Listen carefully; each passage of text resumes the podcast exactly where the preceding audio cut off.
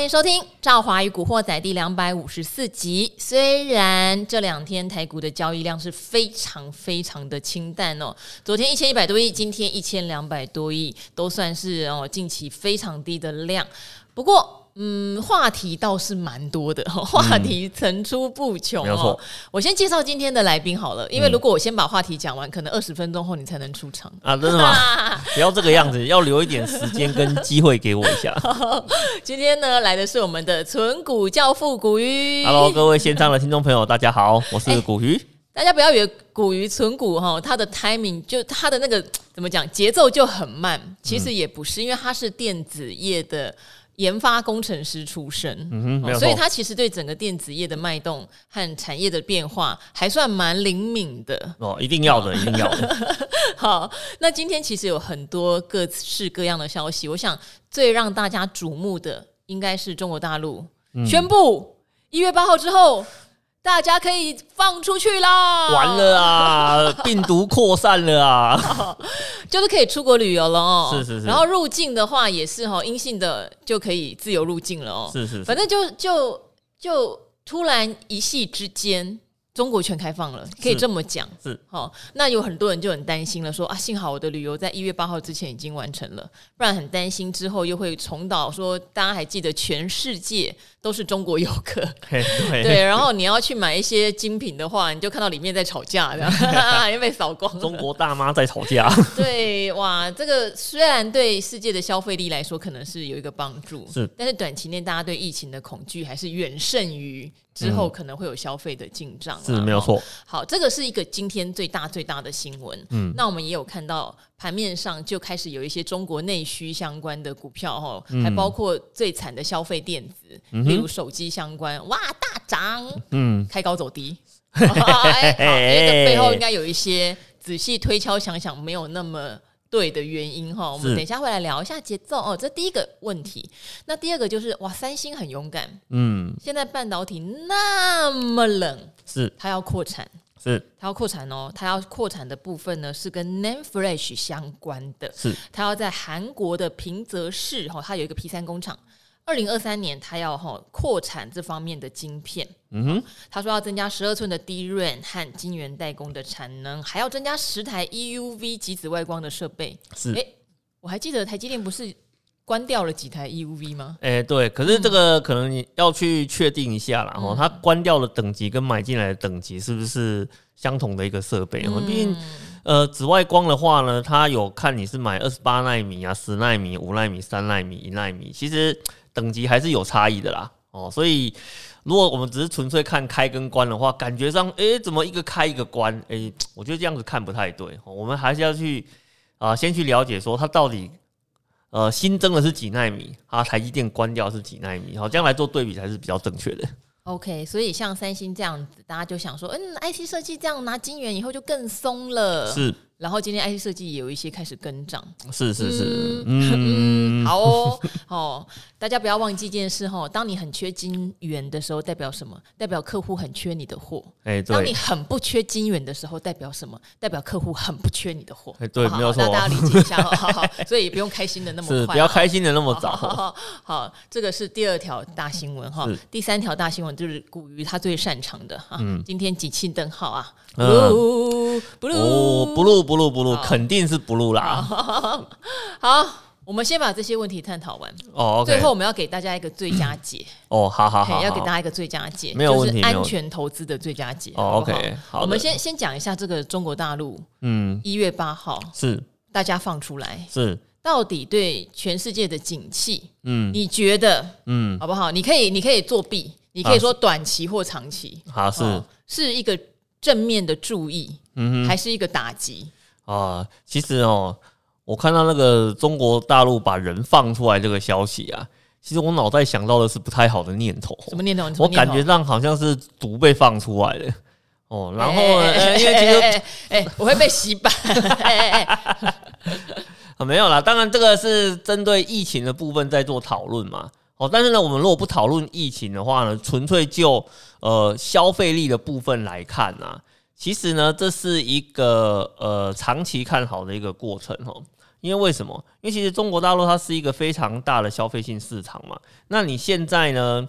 呃，你是把人给放出来了。那其实另外一方面来讲的话呢，可能过不久啊，它针对呃偏向内需的这一块的话呢，可能也会慢慢的把一些相关的呃一些呃限制的话呢给打开啊。哦，比如说像他们在那个沿海的一大堆的这些工厂啊，诶。他可能你看，为什么之前讲说我的产能有问题，我的价格降不下来，就是因为疫情期间，它整个工资啊，整个防护的成本啊，大幅度往上升嘛，所以导致你的产能跟成本全部都哦、呃、被往上了。那你知道吗？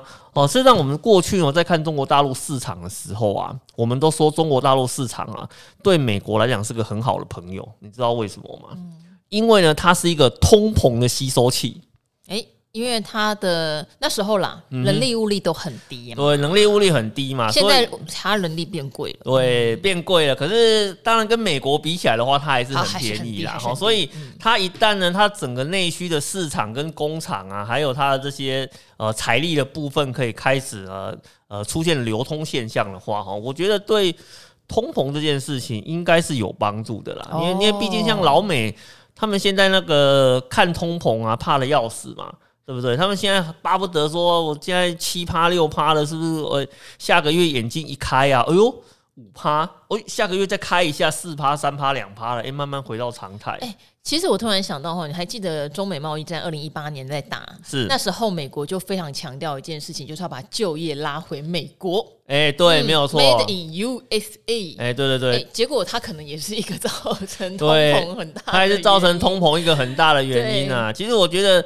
呃，你把就业拉回美国，更大的一个象征意义的话，指的是什么？哦，是把美国本土的一些基本的制造能量呢，把它给救回来。没错，哦，因为其实以前美国啊，它太专注于做品牌这一块了，导致呢，它的整个制造能力在本土的这一块几乎被消灭殆尽。因为你看，在台湾、在韩国、在印度，哦，在中国大陆的市场。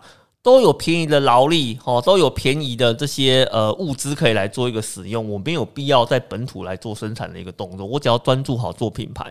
所以以前我们在投资的时候都是这样子看嘛。你如果要呢投资品牌，请找美国哦，因为美国专搞品牌。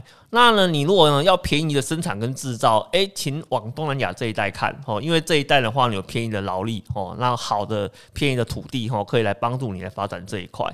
哦，那当然，美国呢，他做了一点宣示之后的话呢，应该是说他们发现，诶，他本土如果完全没有制造的话呢，好像也是一个很大的一个问题。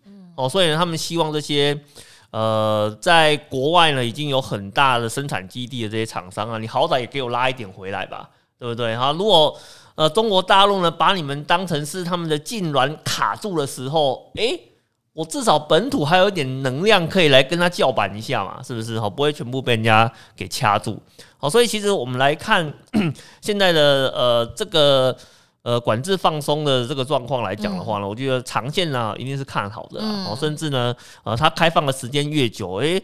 再搭配现在啊一些什么原物料的价格啦，哈，油料、天然气价格的开始呃出现松动的现象，哎，我觉得美国的通膨啊应该很快就会被压下来了哈。嗯，嗯，这个是比较中长线来看。对对对，对，没有错。好，我这边也分享一些看法哈，因为我们一直在讨论这个投资节奏的问题，就是不管那个毒是不是放出来，这个我觉得确实会令令人有点担心。像你看，日本已经宣布哈，十二月三十号开始进入呃日本的陆客全面都一定要快筛哈。已经开始担心了，是是是，因为呃，中国人也蛮爱去日本的，对，没有错。但是呢，呃，我记得以前在《古惑仔》常跟听众朋友们分享哈，撇开民族意识不谈，嗯，哦，中美是要双引擎的啦，没有错。这个对全世界绝对是经济上是好的帮助，尤其真的不要忘记，我们目前外销第一名的区域还是中国大陆，第二名才是美国哈。所以，嗯，就是真的是撇开我们纯粹看。经济来看的话，如果今天中国大陆我必须讲，现在还不是他们会马上好的时候，所以我觉得今天盘面上动的那些内需股也太早了一点。对，因为我们必须面临他们现在呃，不管是入境也放松，出境也放松，病毒真的会全面扩散的这个问题。嗯，好，那因为中国大陆不像我们之前哈，我们已经经历过一些，嗯，虽然我们之前的风控。我们可能有段时间觉得很严格，对，可是跟他们比起来，我们当然没有什么清零不清零，是，是，是，所以我们的病毒已经经过什么 Omicron、Delta 这样那样的变化，到我们觉得所谓已经有一点点流感化的味道，是是是，没有。可是中国大陆据说啦，还有一些什么 Delta 病毒还在里面，嗯哼嗯哼，他们还没有经过这个演化过程。哦，对，好，所以要再从那些致死率高的。再慢慢演化成，因为感染很多人哈，因为病毒是这样嘛，不能让你死掉嘛，死掉它就不能扩散，然后再慢慢的变成他们自己那个防疫专家钟南山也有说，嗯、就是叫做类流感化的状态，是。也许真的需要一个一剂到两剂的交互感染时间，是是是。好，现在如果您有中国大陆朋友，应该会告诉你，第一是大家都在生病，是，然后大家都在抢药，对，大家都在拜托海外的亲友看能不能寄药。回来、嗯、对，没有错。路上的人比以前更少。是哦，我看到我北京有一一家朋友，一家三口，之前防疫在家里面自己收那个惊喜包，因为不知道来的物资是什么，还自备切肉器。对，有时候来一只羊腿，有的是有时候来一块。大很很大猪肉这样子，uh uh. 那现在他就说真的全解了，你爱出去就出去，嗯、哼。一家三口全部确诊过了，uh. 也康复了，恭喜、uh, 恭喜恭喜！但是他说走出去外面都没有人，嗯，对，大家都会怕，大家都会怕，所以我们还是得历经一段时间这种很萧条的中国大陆的状态。是，是是，接下来当然就是迎接可能复工，好，嗯、可是有个很重要哦，现在的问题不在供给。嗯、现在的问题在需求，需求对、哦，在需求，所以他要不要停工，他要不要复工，我反而觉得不是那么大的议题，是，是中国的内需，什么时候才能放心的有赚到钱，嗯、也愿意出来，然后把它花掉？嗯哼，没有错，这个是很重要的事情。是，那我跟古鱼呢看法一样，就至少到明年的下半年。我觉得这个需求应该会慢慢的回温，是没有错。对，只是现在盘面上就在动这些，我是觉得动太早了，略早，对，太早了。但是我还是寄予一个比较呃长线乐观的看法。对，OK，好，这边就提供给呃各位听众朋友哈。那另外当然就是你觉得三星的逆势嗯扩厂，它有没有什么战略阴谋啊？没有，其实三星的这个逆势扩厂啊，这个。你要说简单也是可以很简单来看待这件事情哦，它就是呢，呃，趁你病要你命，大概就这个概念而已哦。哦，因为为什么？因为其实现在整个呃需求的话呢，比较不是这么的旺盛，然后呢，有一些体质比较不好的厂商啊或供应链啊，事实上呢是会在这个时间点哦，它会被呃整个给洗到外面去，甚至公司直接倒闭就消失了。哦，那在这个时间点呢，我如果来进行扩产的一个动作。那你就可以呢，在这个低迷的时间点啊，别人呢因为市况低迷，所以呢我减产减量哦，减少供应，然后呢相对来讲，它就是整个市占率会呈现啊萎缩的一个状态。那我在这时候扩厂哦，然后呢我就可以呢把这个市占率的部分哦，低迷的时候反而做一个逆势的扩增，等到你景气复苏回来的时候，哎，不好意思啊。市占已经全部都在我这边了，你今天要拿多少货，你全部都要我说了算。我们常常在讲说啊，市占率最大的那间公司才有定价权，哦，他才能够去定说呢，我现在这个东西要卖你多少。好，比如说你说像现在这个呃晶圆代工好了，晶圆代工的定价权在谁手上？在台积电手上啊，他一片要卖你多少，我就要卖你多少。哦，你不要跟我讲那么多。其他的小弟都是看哦，大哥要卖多少钱哦，我能不能卖比他贵？不行，我一定会卖比他便宜。那你现在说第一轮这件事情啊，不也是一样吗？哦，等他他的市占在这段时间拿到有领导性地位的时候，诶、我这个记忆体要卖多少钱，那就是他说了算了。事实上，我觉得这个在韩国厂商啊，在过去的整个呃商业经营的过程里面，还蛮常看到他们在用这一招。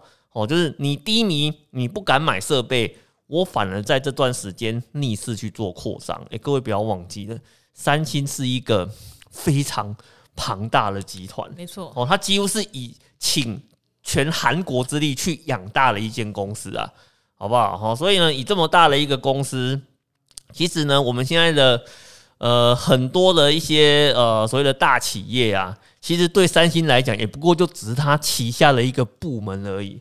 哦，所以各位不要忘记了，一旦他想做这件事情，哦，在趁着这个低迷啊，可以用比较低的成本来做扩厂干嘛的时候，我觉得他现在就是准备要，呃，在这段时间哦拉大他的市占，然后彻底的把竞争对手给赶出去。哎、好啊，我觉得对三星来说，他当然有对自己优势的策略。其实三星很厉害啊，嗯，今年大家还记得三星开第一枪，就是它停止拉那个面板相关的零组件。呃，对，没有错，它是很明确的，很早就拉。当然那个时候景气也已经开始。呃，往下走一小段时间了，对对对，开始转弱了。好，所以大家就会把这一次它扩产当做是一个指标，是好，它一个指标。不过它有它的战略，它它盖还是要时间啊。好，它二零二三年盖的话，明年盖，搞不好后年、大后年它产能才会真正全部开出来。哦，它并不是说明年盖，明年就有一大堆产能。是是，是，所以。今天的 IC 设计和到底在涨什么？啊？就乱涨一通呗，就乱涨，就是你的想象力太丰富了，你知道吗？你的想象力走的太超前了，哦，然后想象说好像说他现在一做的话呢，我说的族群就会有大力多，是，所以你看嘛，现在不都每个都开低走高吗？现在就是说开高走低，哦开哦对，开高走低，就是你开盘的时候听到这个消息，首先先幻想了一下，冲进去，然后呢，可是你买了之后开始想想说，诶，好像哪里怪怪的。哦，思前想后，觉得嗯，我可能有点太早了，就开始做出清的一个动作了嘛。因为其实这个在投资市场里面啊，出现利多时候，很常会有这样子的一个反应哦。所以你如果发现啊，呃，一旦呢有利多，然后呢股价开高，但是到尾盘却不能守住的时候，你就要发现。诶，可能你原本认为利多的方向，在别人的眼中可能有点怪怪的。哦，这是投资朋友在看所谓的利多跟股价这个呃相关的一个互动的时候，你要去注意的一个地方啊。嗯，好，就是呃，我觉得他们都预言了一件事情哈，就是大家不要觉得因为明年现在景气可能看不好，就觉得景气永远不会好。啊，不不不，不，现在有两个问题哦。一个就是随时觉得有一个利多，景气就好像没有想象中差，好就哎、欸，你看三星要扩产嘞，所以怎么样怎么样，嗯、然后就开始联想哈，中国大陆要解封了，所以怎么样怎么样，好，这个有点太快哈，好，但是也不用悲观到说不要这样想哦，我跟你讲哦，明年哈，我刚刚有收到朋友的讯息嘛，嗯、明年虽然电子业看来是第二季落地比较明确，是，可是他说有很多的传统产业事实上是已经预估所谓的一整年都不会好，复苏要到二零二四，但那又如何呢？哈、嗯。世界会有景气恢复正循环的时候，就跟前两年你突然有那么大的一个利多哈，不是说疫情是利多，而是拉货是利多。哎，对对对，所以放好处想，三星也是在为后年做准备。对哦，他明年才要投嘛，所以后年大后年才会有产能嘛。对，所以我们现在要做的事情就是如何在明年这个不景气中，嗯，然后做好准备，而且在不景气中。其实有些东西才会有便宜价哦，没有错，好，没有错。我们来探讨两个事情，但一个呢，我们小短讲，因为晚上的理财达人秀要讲哦，就是蓝灯了 哦。那古鱼就会觉得蓝灯一定是买零零五零的好时机，是没有错。好，再来一个，我觉得也是古鱼的功劳。嗯，什么事？就是我们以前不是一直很不放弃的在存股底 bug 讲债券吗？嗯。嗯欸、那个是死亡话题，好不好？那个死亡话题。天哪，我必须称赞我们自己一下。我们讲三年了。哦，对。但是这个三年哈，这中间有债券很贵的时候。对。所以那个时候买人心情就不是很美丽。是没有错。各位啊，不美丽的人现在有机会了，好不好？好好，你们机会来。我们从九月、十月那时候讲债券，真的是来到一个哈，我讲的是美国的投资等级公债。对。啊，投呃美国的十年长天期公债。对对对。跟投资等级类的公司债。对对，没有错。这个在十月那个时候真的是一个非常。非常的甜的状态，哦，超棒的时间点哦。对，对，那我们那时候讲，可能大家还没有意识到，十一月、十二月其实殖利率已经有一点下来了。嗯，但是大家发现呢，对，好像听到很多次我们一直讲甜，对，所以现在也疯狂踊跃的在问，是好，所以这两件事情，一个是蓝灯买零零五零，是一个是现在还有没有很优质的债券型 ETF 可以投资？是，我觉得会是现现在。大家对于前景非常不知如何判断的时候的最佳解。是是是啊、呃，其实呢，那个蓝灯的部分啊，我觉得哦，今天嗯开出蓝灯的几率啊，应该是非常高啦。哦。因为为什么？因为事实上呢，我们在整个构成灯号的这个指标里面啊，我们有发现啊。诶、欸，其实我没有看到构成指标的数字啊，有转好的一个迹象。嗯，哦，反倒是呢，在上个月很强的这个进口设备的呃数值的部分，在这个月好十一月的呃数字啊，哦，它开始出现下滑的一个迹象了。哦，那理论上啊，这个灯号啊要去反映它整个下滑的比例跟数字啊，所以灯号呃的总体的评分就会呃往下做修正吼。哦，那再加上了出口的部分，如果各位在前几天有看统计的一个报表，其实他也跟你讲了哦，十十一月较十月的整个出口的话呢，又下降了大概呃十三个 percent 左右啊。哦，那你看哦。设备进口的部分也下降了，那出口的总额也下降了，那这两个都是景气灯号重要的构成指标。那其实在这个时间点哦，我认为啦，我呃开出蓝灯的机会是很高的哦。那当然开出蓝灯的话呢，接下来我们就要讨论的是，那我是不是应该在这个时间点哦开始呢来做那个景气灯号的投资？可是我坦白讲哦，我们在这个时间点讨论这个东西呀。很多投资人的心里是害怕的，为什么？因为我觉得买零零五零还好啊。哦，不是不是，这个不是买零零五零的问题。你说对景气的前景是悲观而疑虑的，对，这是第一个。然后第二个的话呢，他可能会想说，那既然接下来的景气都不好，那我这么早买做什么？我就晚一点买。很多人有这个问题哦。对，很多人有跟我说，赵华，你讲说这样可以逢低往下扣。对，那我为什么不在？更低的时候扣多一点啊，其 但我就说，因为我不知道什么时候会更低，我也不知道你的扣多一点是扣双倍、三倍还是五倍。哎，对，这种事情如果你很能拿捏，那当然就请啊，是是是，就做没有问题的啦。其实很多，其实很多投资朋友都会问我这个问题啊，问说老师啊，既然呃接下来的景气都往下的话，那我就在景气最低点的时候再做扣款就好了。但是我但是其实我要跟呃投资朋友做分享，就是这个地方了。其实你。很难去预期那个所谓的最低最低点到底是在什么地方哦？因为其实我我们坦白跟你讲，那个景气灯号分数的最低点是九分，嗯，可是呢，景气灯号九分出现的时候，是不是代表是加权指数的最低点？哦，这两个。它并不是绝对的关系哦，应该说之前啦，今年真的比较诡异。是我们今年到那个一万两千多点的时候，景气灯号还是黄蓝。对对对。但是另一年它会出现在蓝灯的时候，就是股市的低点。但是是第几颗蓝灯不一定。呃，不一定，不一定哈。其实那个是比较不一定啊。但是呢，我们可以肯定的一件事情就是说，呃，第一个哈，就是说。你黄蓝灯开始出现的时候啊，哦，它应它应该就是股市的一个相对底部的一个位置，哦，这个是很肯定的。然后第二个的话呢，像刚刚赵华有讲到了，其实呢，我们从各行各业所掌握到了一些讯息，好，比如说电子业库存的话呢，可能诶那个明年的下半年开始，诶可能就会开始出现。呃，好转的一个现象。哦，那如果是传统产业的话呢，哦，可能二二零二三整年不好，可是二四会开始变好啊。所以你要你你可以去思考一个问题哦，景气这个东西，反正呢，它最后都是会变好的，最后都是会变好，对，最后都是会变好的。但是现在这个时间点它不好哦，但是呢，它啊、呃，你以后回头来看这个时间，你会觉得它是一个相对呃低点的一个位置。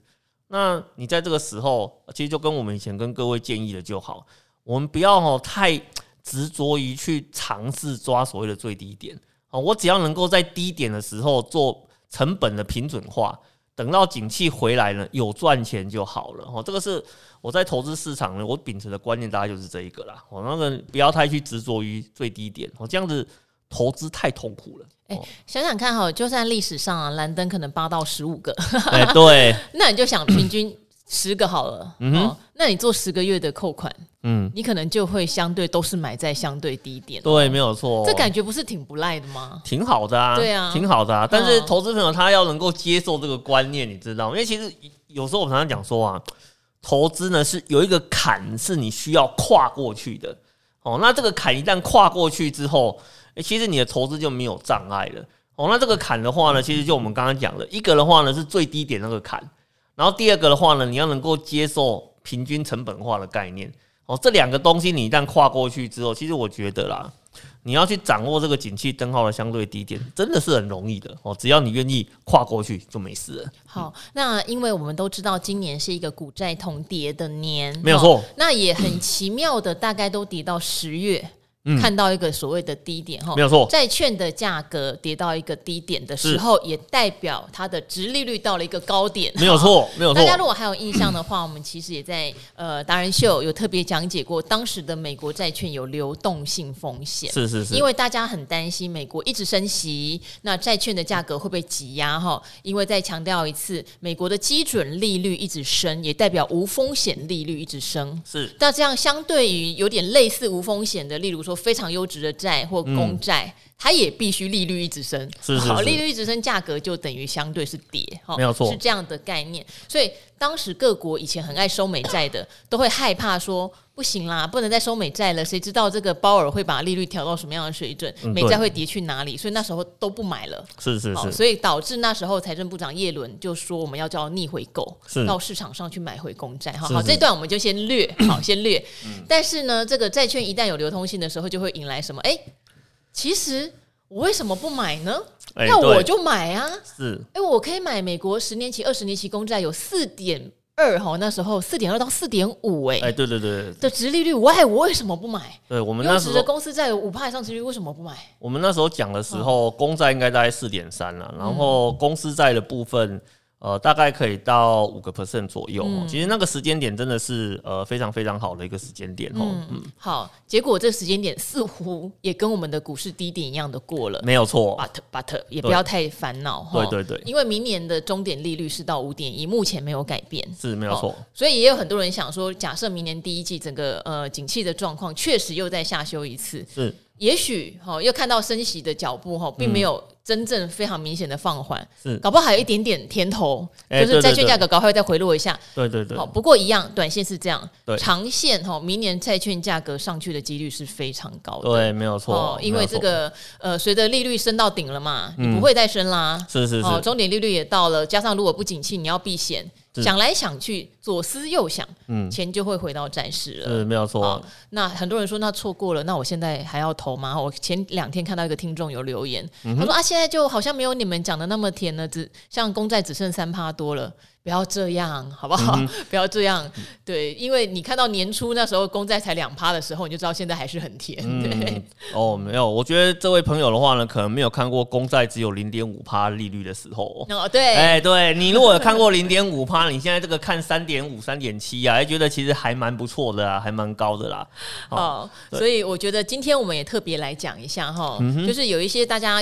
呃，也会希望我们把商品讲解的清楚一点哈。是是是。好，例如在这个时候，很多人提到，哎，像我们之前常常说，存股哈，古玉也是金融股，金融股教父嘛。是是是。但是说实话，明年金融股两个问题，嗯，第一个当然是鼓励政策，即使现在陆陆续续有一些加速说会发，但也有人承认很困难，是哦，可能发不足、发不起哈。毕竟今年历经了一些风暴，是是。所以明年的金融股的鼓励应该会有点不如预期哈。然后第二是。其实金融股的值利率向来并没有很高，嗯哼，其实并没有很高哈。好，所以不如反过来看，其实现在市场上有所谓金融债的 ETF，哦，对，没有错，它的债息值利率搞不好比存金融股的股息值利率现在看起来是好的，嗯哼，没有错，嗯、没有错。所以这个部分的话呢，我想我们要分成呃两个部分哦，来帮听众朋友做一个说明啊。首先第一个的话呢，就是我们先对。呃，债券市场的呃整体吼，我们先来做一个非常简单的讲解，因为你毕竟呢，你要去呃，对于这种债券 ETF 的产品要有信心呢，你必须要先市场目前的现况轮廓，你要先知道，你才去呃拥抱这个产品的时候，你的心里才会安定嘛，对不对？所以呢，我很简单的来帮各位吼，呃，看一下目前整个债券市场它整体的一个状况。首先第一个，过去啊。债券这种东西，在过去这两三年啊，大家都不想买哦，因为股票市场太好了哦，所以呢，整个债券市场的呃关注的一个程度啊，甚至呢，经理人啊想要去报债的这个人数啊，都非常非常的少。但是呢，我们最近在看整体数据的时候，我发现了一个很有趣的现象，几乎所有的经理人哦，都开始呢拥抱债券。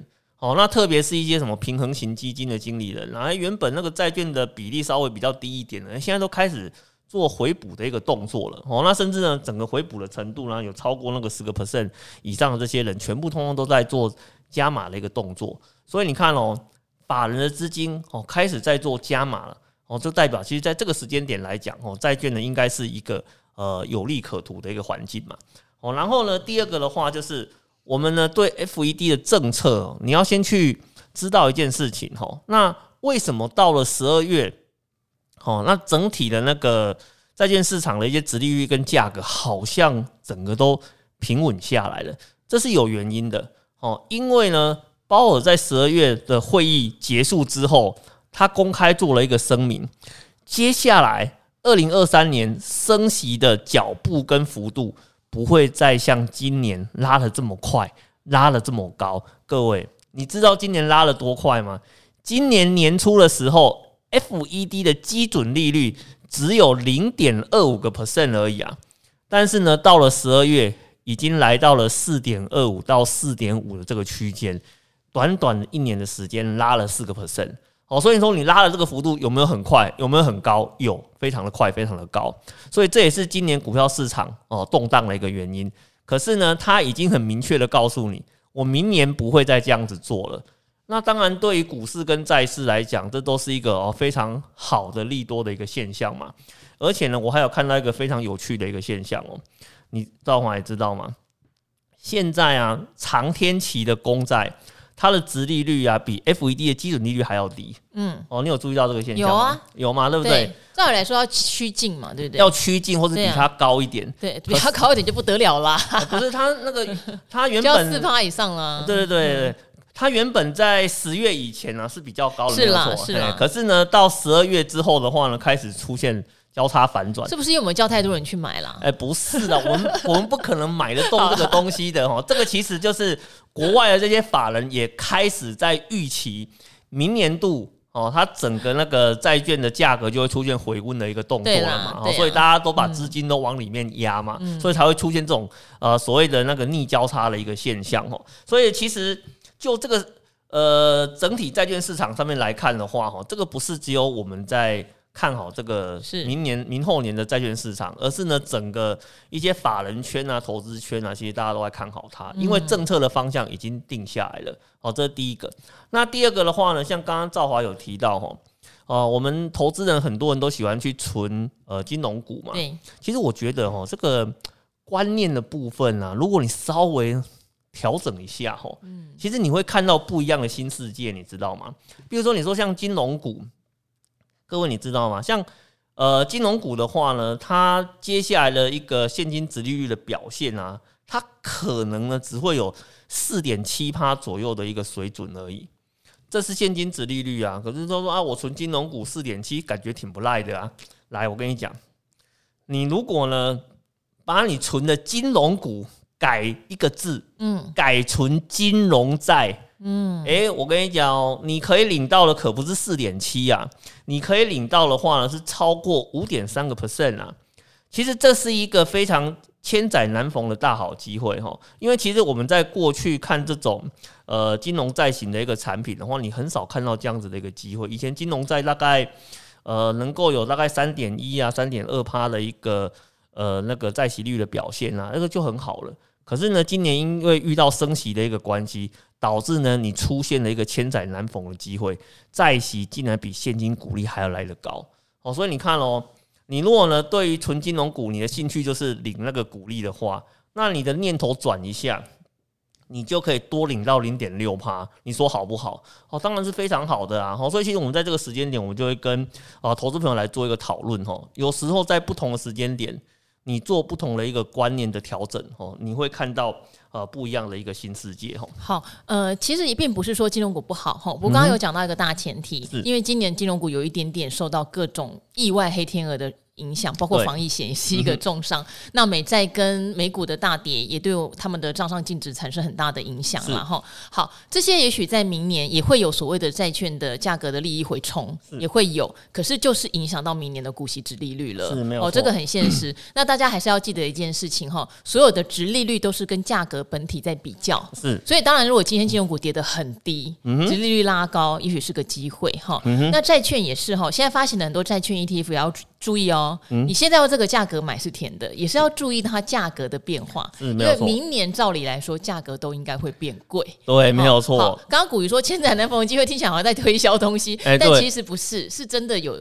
呃，债券市场比较单纯，是没有错。你知道吗？呃，大家知道每一家公司经营哈。它会有不同的产业类别，不同各公司的体质，嗯哼，对，所以呢，它的鼓励政策，它 EPS 多少钱，是一个很浮动的状态。是，好，我也可能赚很多，但我发很少。是，好，但债就是很单纯。对，我今天发了债，我告诉你，票面息就是这样。我是一家不会倒，应该说原则上不会倒的公司，除非今天我倒了，我才还不了你钱。对对对，要不然我一定会发息给你。对对，债券市场比股票市场是单纯很多的。对，没有错。因此，是不是千载难逢的机会，就很容易看出来。对，好，当然千载有点夸张。但是二十载确实差不多，对，没有错，没有错。其实像我们之前就有谈过了，这个殖利率的这个数字啊，大概是最近这十五年的一个高点啊。哦，所以其实我们会讲说，你如果之前对于金融股存股有兴趣的话，其实在这个时间点，你是可以考虑呢改存金融债。哦，那这样子的话呢，你可以拿到呃更多的一个现金回报率的一个表现。吼，好，那当然说我们在。呃，市场里面呢、啊，事实上有很多档的那个债券呃 ETF 的一个产品吼，但是呢，呃，专注于在这种呃金融银行业发行债券的产品就没有这么多了。